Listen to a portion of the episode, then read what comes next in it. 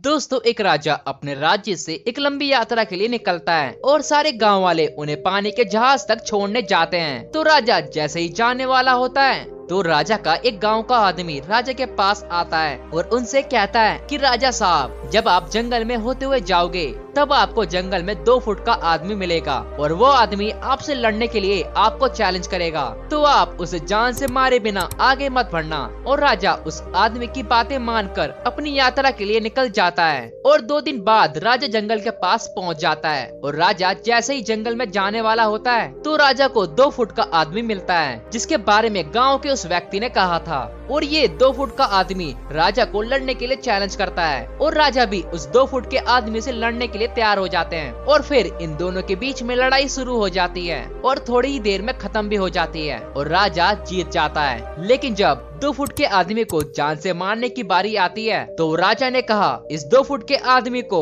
मारने में कैसी महानता?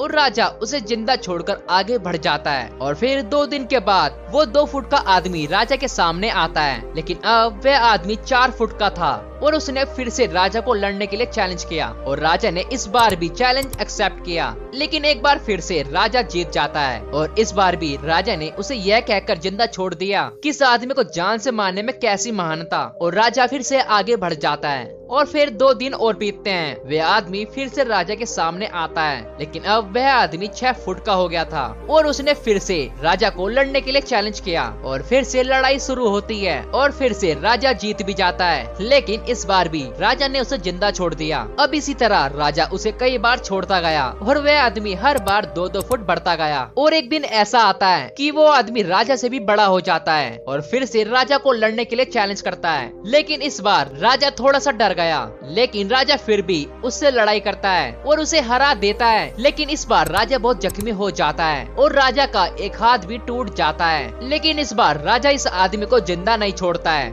और राजा उस आदमी को मार देता है।